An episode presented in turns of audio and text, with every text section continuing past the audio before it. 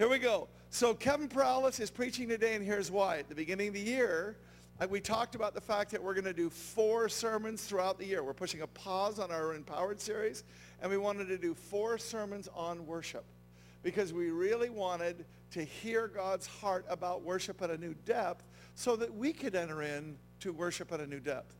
And Kara Iwasaki knocked it out of the park. The first one, Kevin has, has preached here a few times and always knocks it out of the park. And I just want to say, the worship steering team, this is how we do our ministries, right? It's the people in the church that do the ministries. And that means that these people, Kevin and Kara and the other people on the worship steering team, I could name them, but, but the bottom line is they are giving enormous amounts of time, gifting, effort, politics, and all the things that it takes in order to actually do ministry in fullness.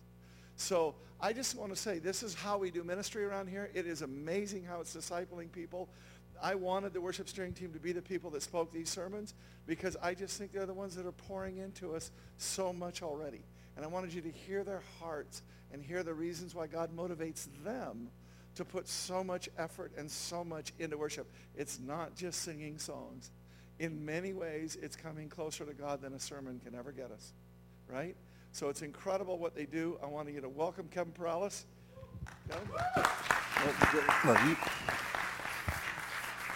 All right.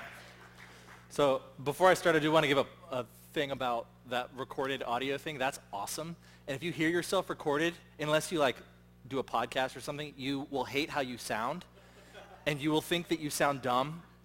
Just ignore that, because you don't sound dumb. It's just you don't like, you sound different in your head than you actually sound. So just get over that and record it, because that's awesome. So that's my plug for that. That's really cool. Um, so we're going to do a sermon about worship. And uh, so I, uh, in February, uh, 7th, 2001 is when I became a Christian. And so I thought that meant that starting this last February that I have been a Christian for over half my life. Turns out that's actually next year, so I can't do math. that's okay. Um, but I think that's really cool that, and it's, for me, that's a really important thing that like over half my life I've been a Christian almost. Like I've known God almost as long as I didn't know God. That's pretty cool. Uh, and the other part of that, part two, is I've been leading worship since I was 16, which means I've been leading worship for over a decade. That makes me feel kind of old. To do anything over a decade makes me feel old. Um, even though I'm still in my 20s, and some of you are like, yeah, okay, talk to me in 50 years.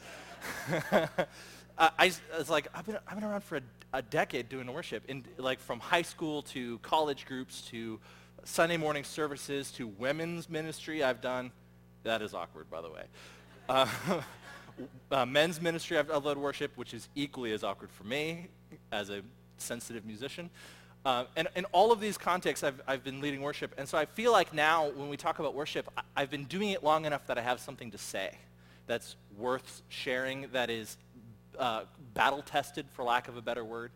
Um, and uh, there's a certain moment that in worship that I've observed from here, and I've also observed from being out in the congregation. I think most of you are probably familiar with it. Uh, there's this song, I don't want to pick a song that we do here because I don't want you to feel self-conscious, but um, like, uh, do you remember the song "Here I Am to Worship"? Uh, old old standard. Uh, so it goes something like this: like we're, we're doing the song, this, the music's playing on "Light of the World." You stepped out into the darkness, and we're okay. I'm on board.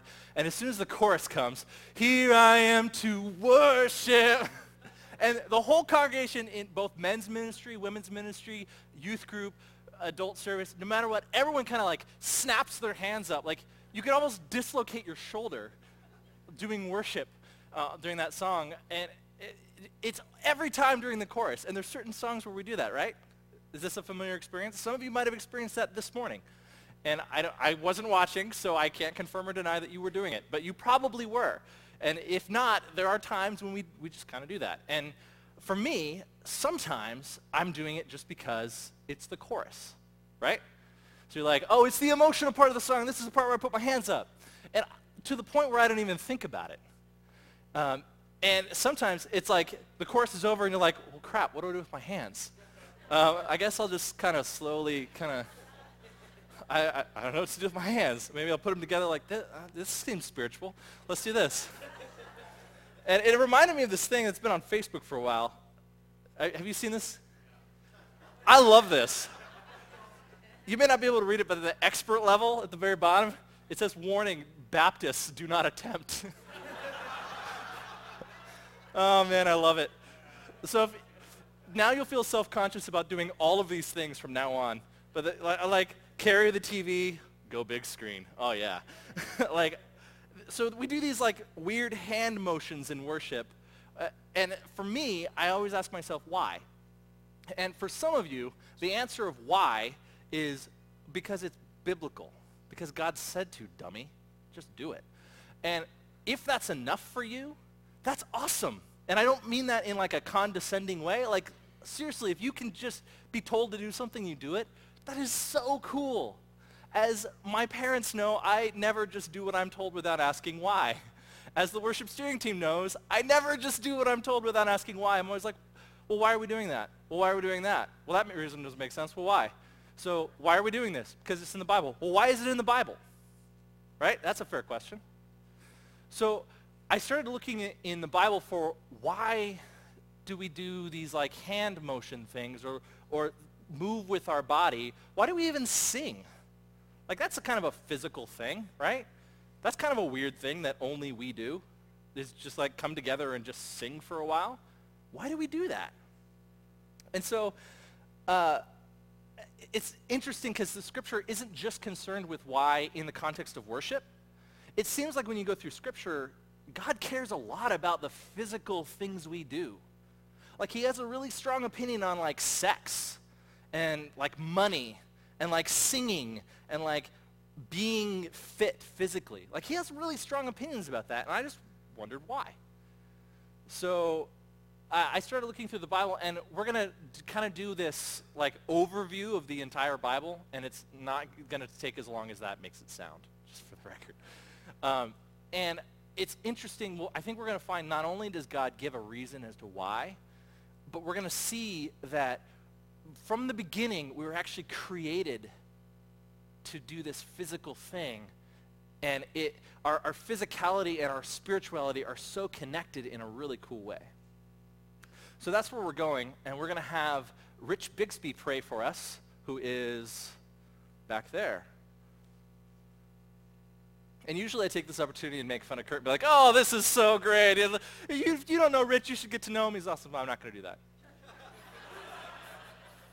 That's okay. I was timing Kurt, by the way. That's awesome. Which I generally don't do. Anyway, Heavenly Father, we just thank you that we're able to come into your presence today.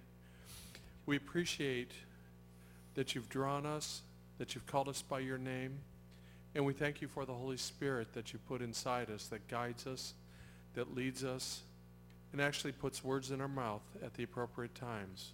We thank you for bringing us into your presence with worship. We just want to get lost in there on a daily basis. And we just ask that you would bless the words to our heart to help us bring us to that place and to help us locate that door so we can repeatedly use it. We just thank you for this in Jesus' name. And I ask also that you put this blessing upon the River of Life Fellowship in Kent. Bless their pastor, the people there, and, uh, and just let them be fruitful and a vibrant church. In Jesus' name, amen. Amen. So if you have your Bible, we're actually are going to go to like the very beginning. So you can turn to Genesis 1. If not, it is going to be up on the screen because we are all digital people now, right? So uh, Genesis 1, in my opinion, is one of the most important scriptures in the entire Bible, um, and which is why it's at the beginning. It's, it's our creation story, right? And the interesting thing about Genesis 1 is it begins with God um, the Spirit of God, and it's this spiritual stuff happening. So you have God who's spirit, and he's hovering over waters, and he's breathing and speaking life. And then meanwhile, so you have all this spirit stuff happening. In the same story, you have all this physical stuff happening. So I have a slide to illustrate that. You have the earth is this physical thing, and plants, and animals, and the sun, and the moon, and, and physical right? So there's this divide almost, and it's subtle, but you have spirit hovering, breathing, speaking, spirit, and you have physical, earth, moon, sun, plants, animals. And then God does something that has never been done before, which it's the beginning of the world, so it's not that amazing, right? That was a joke. it's amazing regardless. But uh, so then in Genesis 1, starting in 26, then God said, let us make mankind in our image, in our likeness, so that they may rule over the fish in the sea and the birds in the sky, over the livestock and all the wild animals, and over all the creatures that move along the ground. So God created mankind in his own image. In the image of God, he created them. Male and female, he created them. So not entirely relevant to this, but just note that it does say mankind, not male. So congratulations, everyone in the room is made in God's image. That's a good thing. Um, it goes on in chapter 2, and what I want to focus on is no shrub had yet appeared on the earth. This, essentially, the creation story, God gives this like, here's what happened. Oh, and let me get into a little more detail in chapter 2. I'm retelling the same story, but in a kind of a different way. So no shrub had yet appeared on the earth, and no plant had sprung up, for the Lord God had not sent rain on the earth, and there was no one to work the ground other stuff happened. Then God, Lord God formed a man from the dust of the ground and breathed into his nostrils the breath of life, and the man became a living being. So before you have spirit uh, breathing, speaking, hovering, and you have physical, earth, sun, plants, animals. And then God creates this thing that's both. For the first time in all creation, you have something that's physical. He took dirt and breathed spirit, life into it. So all of a sudden, we're now this weird thing that no longer fits in either category. Or maybe more appropriately, we fit in both. So the rules that apply to the spiritual stuff of sort of apply to us, but not fully. It doesn't fully fit because we're also physical. And we're the only thing in creation that has this problem, for lack of a better phrase. And so it's, it's, there's this interplay between, okay, I, I am a soul and I have a body.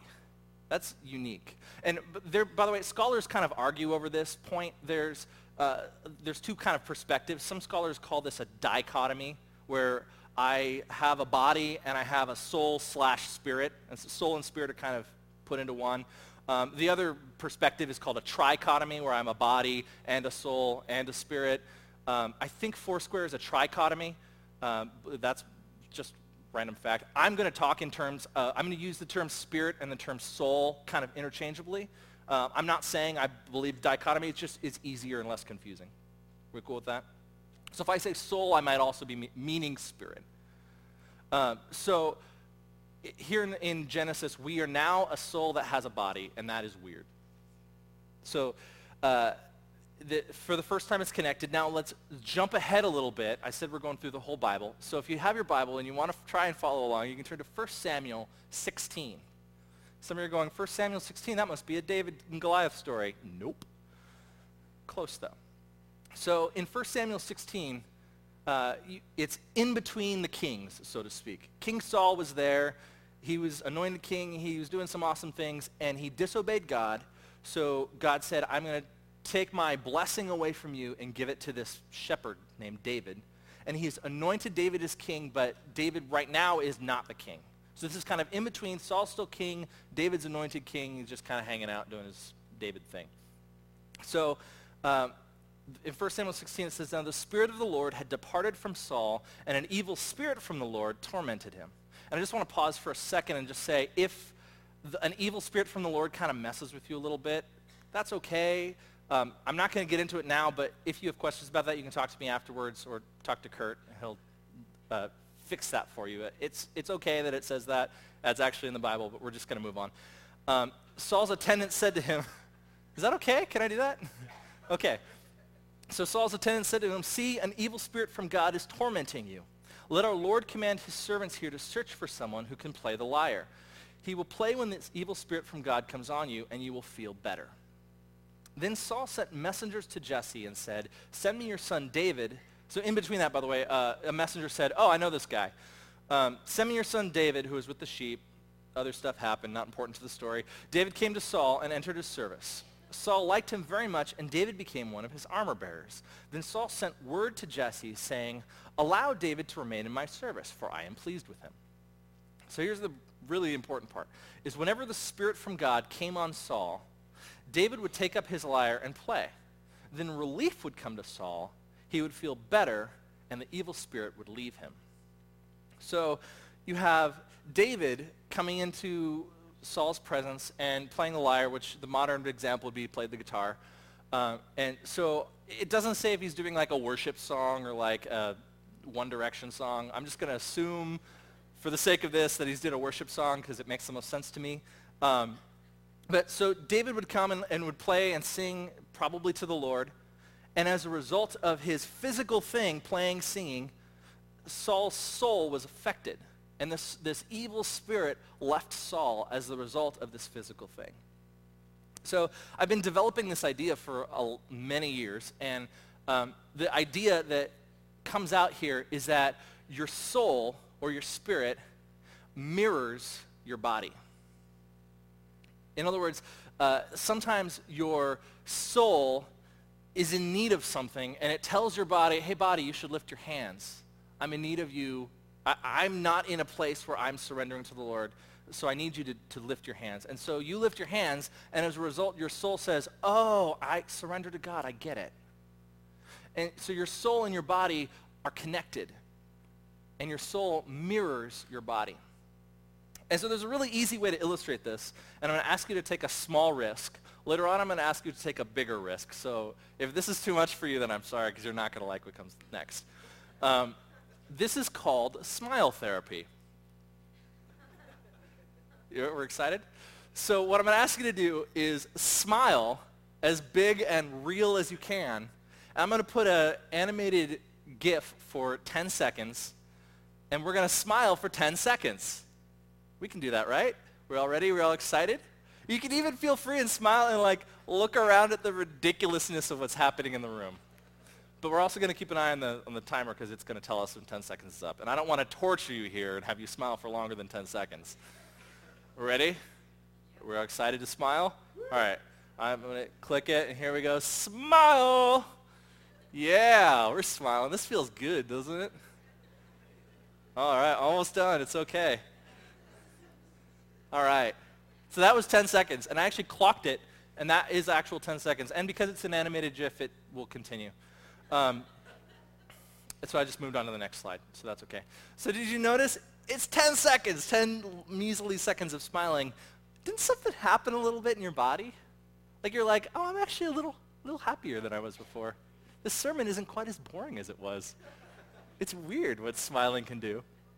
And it's funny because the scientists would say, oh, well, that makes t- total sense because you smile and then your body releases dopamine and kind of as a biochemical reaction and you're happier. But imagine what would happen if you were to do smile therapy three times a day for a long time. Eventually, you would start feeling like, I'm a happier person than I was. Because all I did was just smile. And you, yeah, okay, I have more drugs in my body, more dopamine coming through.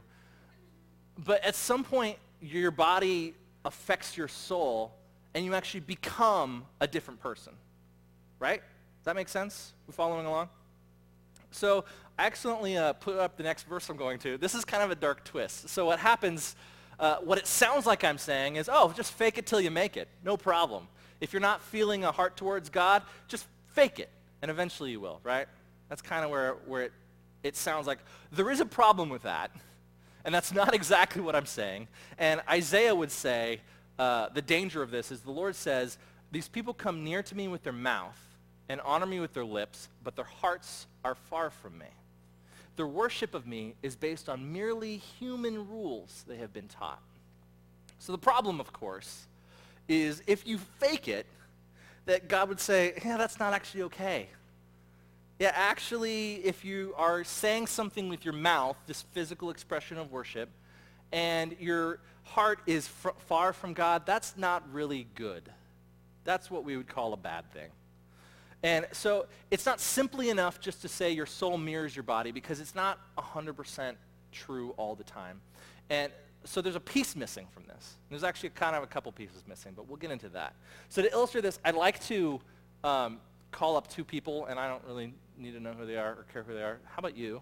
And how about you? Is that okay? Can I call you up? Yeah. One of you gets to be the soul, and one of you gets to be the body. Who wants to be the body? You're the body. You're the soul. So the soul mirrors the body. So whatever the body does, the soul follows. So go ahead and do something with your body. Yeah, see? I don't know why your body would be doing that. I don't know what your soul is thinking, but it should stop. so while the soul is paying attention to the body, it is mirroring it. If the soul is not paying attention to the body, go ahead and now do some stuff. Your soul is not mirroring your body anymore. Did you? Did you really? I did, why did I? This was a mistake. Know, right? Next time I'll be the body.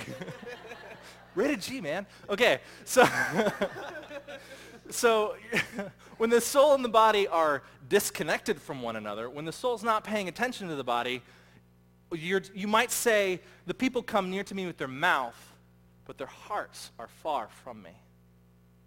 Thank you guys. You guys can give them a hand despite what just happened. Okay. Well, that's obvi- the, clearly the most awkward thing that's happened during one of my sermons. And that's saying a lot. Um, so there, the problem with this whole soul mirroring your body is you can actually fight that a little bit.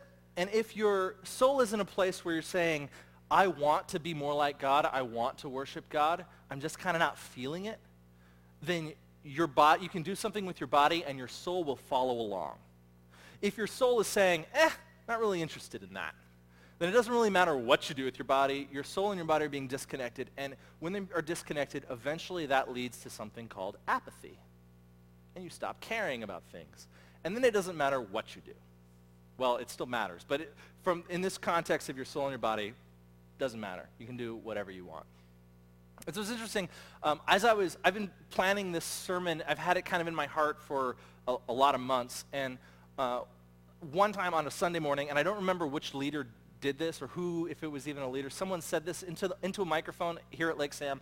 And even if I did remember who it was, I would lie to you and say I didn't because I don't want to embarrass that person. Um, but it, it was this contemplative, like, spiritual moment, and we were like, yes, we're like soaking in God's presence. And they said, ah, we cry out to you, Lord. We cry out to you.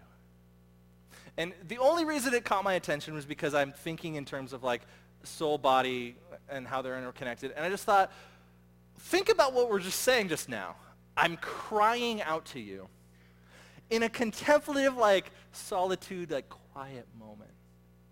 There's like this weird disconnect, right? And so if I were to kind of like go back in time and redo that moment, it'd be like contemplative moment and we cry out to you, Lord! Or like something like, like physically matching what I'm doing, what I'm saying, right? Does that make sense? Because I don't know that my soul can follow along when my body is doing two things at the same time.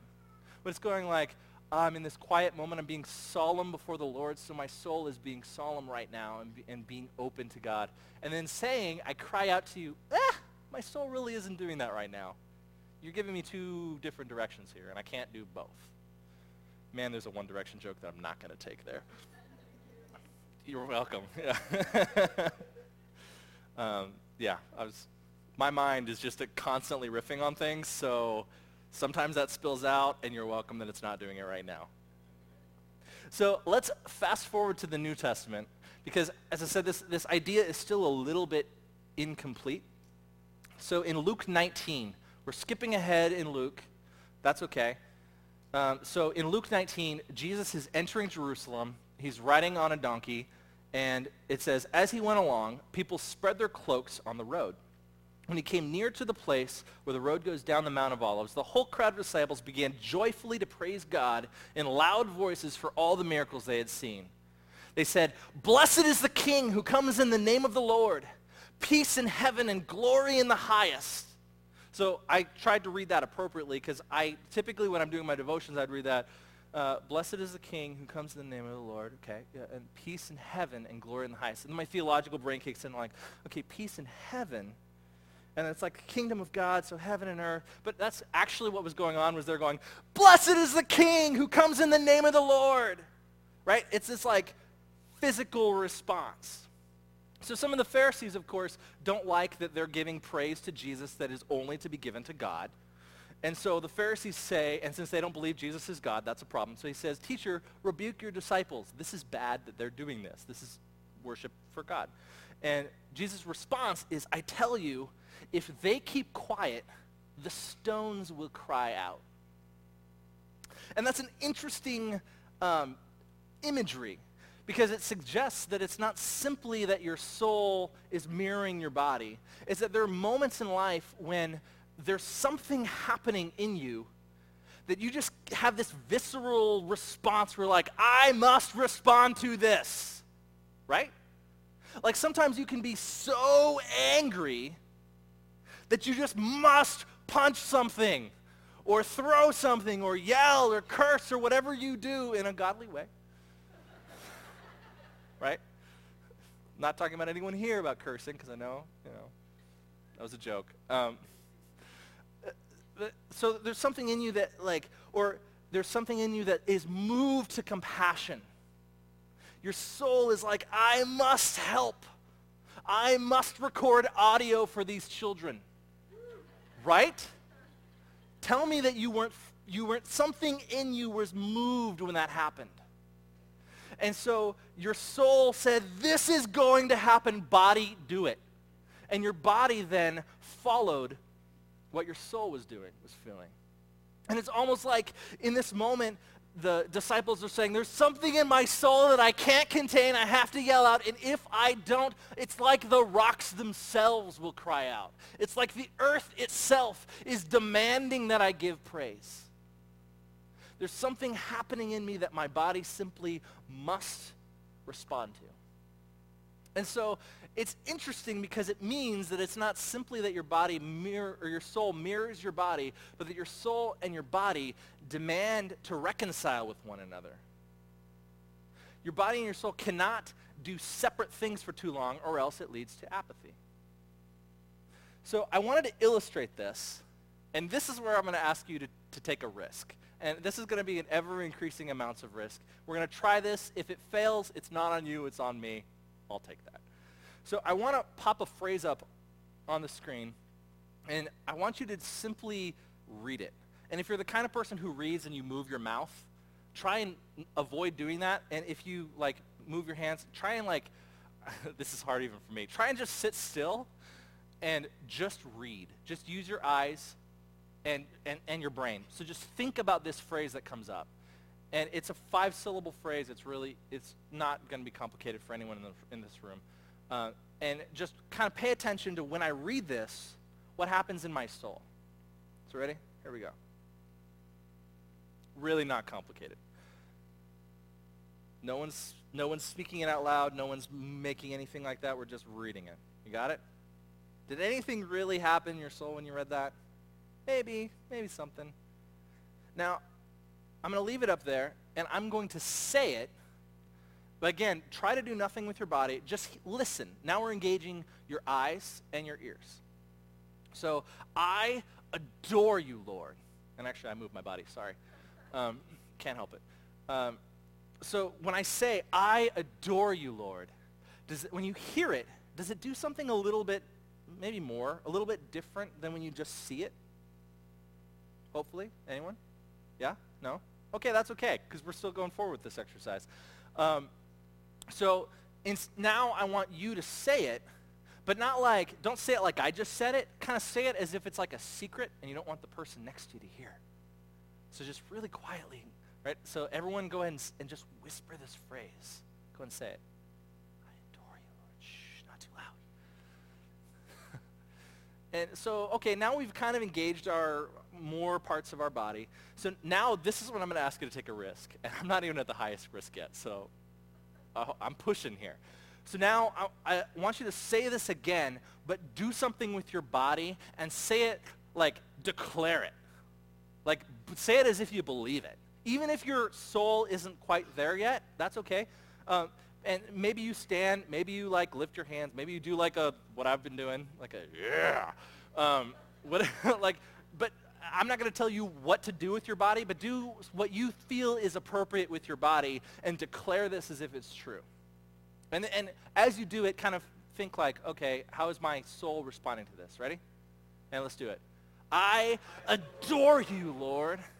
Say it again. I adore you, Lord. How does that feel?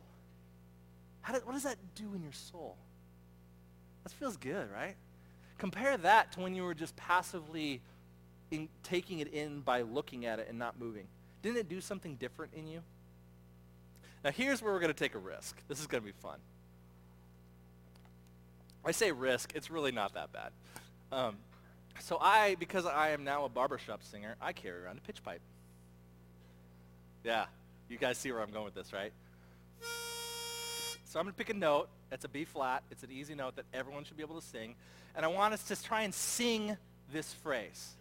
That's why I made it really short, so we could all sing it. Because I want you to see what happens when you engage not just your, your mouth and not just your ears and not just your, your eyes, but when you sing, it, you have to engage like more of your body. And again, this is a pretty easy tone, so I'm, not, I'm hopefully not pushing anyone like to the edge. But would you risk with me? Would you try it? The melody I'm going to sing is, I adore you, Lord. Really easy, right? Two notes. We got it. Can we try it? And I'm going to move my hands to help direct us. Are we good? Are we going to try this? Okay. Here's the pitch one more time. I, ready? I adore you, Lord. And so hopefully you felt something a little bit different than when you were just declaring it, right? Because this is ultimately when we like play instruments and sing and that time before the sermon we call worship. That's what we're engaging. Now I want to really challenge you. Because I sing barbershop now. I want to try and teach you a four-part harmony. Can we do that? Yes. So here's what we're going to do. We're going to, I'm going to have you self-select so you can choose the part you want to sing. I'm going to introduce the parts to you, and then we're all going to try and put it together. And again, if this fails, it's not on you. It's on me. I will take this and go, well, that was an interesting sound. and that's okay. So there's four parts. In I'm going to use the barbershop terms, even though we're, uh, we're not singing barbershop. That's okay. Um, the, the first part is the lead, and the lead part we just sang. That's, I adore you, Lord. Some of you are saying, that's easy. I can sing higher. That's called the tenor part. Can we just maybe, I don't know if you're willing to risk raising your hand, but who here would say maybe I can sing a little higher than that, sing tenor? Okay, cool. So if the lead part is, I adore you, Lord, the tenor is, I adore you, Lord. Pretty easy, right? So um, can everyone just try and sing that? It's okay if you can't sing that high. It's, I, ready? I adore you, Lord. That was good. I, this is going better than I thought already. Um, okay, so the lead part is, I, uh, we already did the lead. I adore you, Lord. If you can sing low bass, and this really isn't that low, again, it's um, I, I is a lower note, and it goes, this one's probably the hardest part. It goes, I adore you, Lord. Okay? A- anyone think maybe bass is for me? Okay, got a couple. Okay, let's try that. Let's try it all together. It's again, it's the hardest part, but it's really it's four notes. We got this. Ready? So it's I, I adore you, Lord. You guys are good. This is good. This is gonna be good. And so the last part is the baritone, and the baritone's in between the bass and the lead. And the people who are good at singing baritone tend to be the like intellectuals like the people who are like the engineers and the doctors, because the parts are usually, at least in barbershop music, are really weird. Not that intellectuals are weird, but because they're so weird, you kind of have to have that intellectual brain that says like, I enjoy singing this like clever part that if sung by itself is just weird. So this is the hardest part to find. So it's I, I. Uh, here's the, the baritone. I adore you, Lord. Good luck. Let's try it. Uh, let's try it all together. I, I adore you, Lord. So here are things like baritone. That's a cool part. I'm clever and I'm going to sing that. I'm trying to make it sound like you're smarter if you sing that part. So, because it's the part that most people don't want to sing. All right, so that's all four parts. Could, has everyone kind of self-selected and kind of said, I think I'm going to sing, the, I think I like the tenor, or I think I like the bass or the lead or the baritone. So let's put them all together. This is where it's going to be interesting. So it's, oh, pitch pipe it. Lead, bass. Uh, go ahead and hum your, the first note you're going to sing. So uh, lead, if you're going to sing, just go mm, to that note. Very few people. Okay, if you're going to sing bass, go mm, and then uh, uh, baritone, bar, bar, mm, baritone. If you're going to sing baritone, hum that note. Mm, and uh, for lead and tenors up here. This is gonna be cool, guys. I'm excited. Ready? So let's sing. Let's sing this, and uh, like, don't like right now. You're. I know it's like, oh, this is terrifying. Pretend like this is not terrifying. This is the most natural thing you've ever done, and sing it like we declared, "I adore you, Lord." Okay? Let's try it. Ready? I adore you, Lord. Oh, okay. That was good. That was good. That was good. I'm not saying that to convince myself that it's good. That was good. But I think we can do better. Because that one was kind of like, oh yeah, this is the first time I've singing a harmony. So I want to try it one more time. Can we do that? Here's the pitch pipe again. Find your note. I will sing the lead so everyone else can have the lead. I adore you, Lord. Ready? I adore you, Lord. Yeah, give yourself a hand. That was awesome. Did you hear some of those chunky chords? That's barbershop. That's awesome. So, did that feel different than just like looking at this text, I adore you, Lord? Here's the thing about singing, and specifically about singing harmony, and this is why I'm addicted to singing harmony, is when you sing, it's possible to just go, I adore you, Lord. Yeah, whatever, I'm here. There's words on the screen, I guess I'll sing them. When you sing harmony, you can't really do that. Like, I made you, I gave you like, you sing this note and no other note, or, or the other parts. But once you pick a part, you are locked in. You have to sing that part. So you have to focus, and you have to concentrate. And it's using brain power, and which for some of us have never done before while singing. and I, that is not intended as an insult. That's like higher level of singing than just kind of mindlessly doing it, right? So something happens in your soul when you sing harmony and when you're singing in a group with other people because it requires you to think and engage your brain. So the more you engage your body, your diaphragm and your throat and your head and your, your arms, and, and when you engage your body, your soul follows along. And so for some of us, when we come to a, a worship time, it's light of the world, you step out into darkness. I'm singing, right? Uh, sort of, you could call that singing. But my soul isn't engaged. I'm going, I wonder what's for lunch. And when Kevin's sermon is over, like, like you're not there. And so your soul doesn't really join in the process. And eventually that leads to apathy.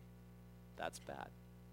So eventually your soul and your body align. And the interesting thing is your soul and your body, because they're drawing each other forward, like your soul has this like visceral response and your body responds. So then your body responds and your soul mirrors your body. And so they're propelling each other forward. But there's one piece still missing from this puzzle, and that is it you can kind that kind of applies to everything. Like you can have really strong feel like I could say, for example, uh, this uh, is reflected in the words that we say in, in the English language. Like I could say, I love you, Johanna. Thanks for marrying me and putting up with me. I love you so much. And that, I honestly mean that, and that means something different than someone else who says, I love mom and dad. Like, it, it's still heartfelt. It's still true. It's just a different use of the word. And then it's different from another person who'd say, man, I love you, pizza. Oh, pizza. You were so good to me. Until you're not. So there's a difference between when I say I love Johanna, my wife, versus when I say I love my parents, still love, versus when I say I love pizza, which, you know, it's questionable love. Um, and so the object of what you are putting your soul and your body into matters, right? So there's this quote, there's a theologian called N.T. Wright, um, and Foursquare uses N.T. Wright theology all the time.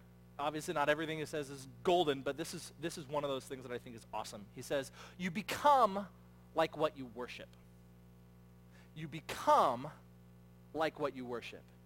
When you gaze in awe, admiration, and wonder at something or someone, you begin to take on something of the character of the object of your worship. So eh, have you ever like, uh, I, I, don't know if this is going to be a universal uh, illustration, but for me, I, I, sometimes will watch Netflix shows and like I'll binge watch one show when it comes out on Netflix. Is that a common enough thing that we all get that? Awesome. Um, so do you ever binge watch a show and you start taking on, like one of the characters you go like, I really like that character. And you start taking on kind of the personality and mannerisms of that character. There's some really bad characters for you to do that to. If any of you watch like Dexter or something and you start becoming a serial killer, that's bad. But isn't that true? That you start to, when you like admire something or someone, you kind of start to become like that thing that you admire and worship. So if I continually say like, I love pizza, I become like fat and doughy, right? no? Okay. but so there's, whatever we, the thing that we worship um, transforms us into something more like what we worship. So you can worship sex, and you'll find yourself ultimately becoming self-indulgent, completely focused on the physical, and really kind of self-absorbed. You can worship money. And if you do, you will find yourself constantly uh, wanting more, desire, desire, desire of these external things. You start becoming like that thing that you worship. You can worship entertainment, video games. Okay, I guess I do have a video game thing in my sermon. Video games, movies, books, all those things that are okay, but when you begin to worship them, you start becoming less authentic. So when God says something like, you will have no other gods but me, it's not because he's like jealous and like doesn't want you to uh, give praise to something else. Although that's true, it's not just that. It's that you, the thing that you worship, you become the most like. And so remember in the beginning in Genesis 1, where he said, uh, in the image of God, in my image, I create mankind. So when we worship God, when our soul is focused towards God and our body is focused towards God and they propel each other towards God, you become more like God. And so as a result, your soul becomes more like God. So it gives this visceral response for your body and your body becomes more like God. And because your, your soul mirrors your body, your, your body does things that are more like what God would do and your soul follows along. So they propel each other forward. And it turns out that when we worship God, the more and the more and more we become like God, the more in his image we find ourselves. And the more in his image we find ourselves, the more you you become. So if the, the most you you become is when you're full on for God. Your soul, your body, everything.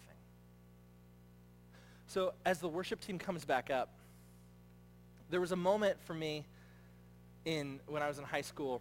I don't think I've shared this story with Johanna, so I hope this goes okay. Um, there was a moment in high school where, uh, when I was a freshman in high school, the uh, uh, I, I, felt like I was called to go to Life Pacific Bible College, great uh, college, and then as the years, my high school years continued, I kind of went, yeah, but Colorado Springs is kind of nice. I kind of like it. Um, I think I'll stay. I don't think I'll go to life. And um, when I was a senior in high school, that, that, of course is when you have to make the decision about where am I going to go, what am I going to do with my life. And so uh, I wasn't thinking about life. I wasn't thinking about Bible college. I was thinking maybe I'll be a music major at a local college and maybe I'll be a choir teacher because I enjoy that and that's a great thing. And so um, I was in this moment of worship, and I felt like, uh, unrelated to that, not thinking about career goals thing, I was just in this moment of worship, and I, I uh, felt like God said, I want you to bow down on your knees before me and surrender. I was like, all right, that's weird, but I guess I'll do it, because um, that's kind of how my relationship with God goes. I guess I'll do it, um, but why? Um, and so uh, I obeyed. I listened to God with my body, postured myself in an act of surrender, and I felt like God spoke to me in that moment and said, I want you to go to life. I was like, I don't really want to go to life. Don't remember I called you? And I, because I was in this physical act of surrender, this physical act of vulnerability, is there a more vulnerable place physically than when you're on your knees bowed down? My soul started going, oh yeah, surrender. Oh yeah, being obedient. Oh yeah. And because of that, I obeyed the Lord and went to life. So that's what we're going to do now, is we're going to worship God and posture your body in a way that your soul follows, and vice versa.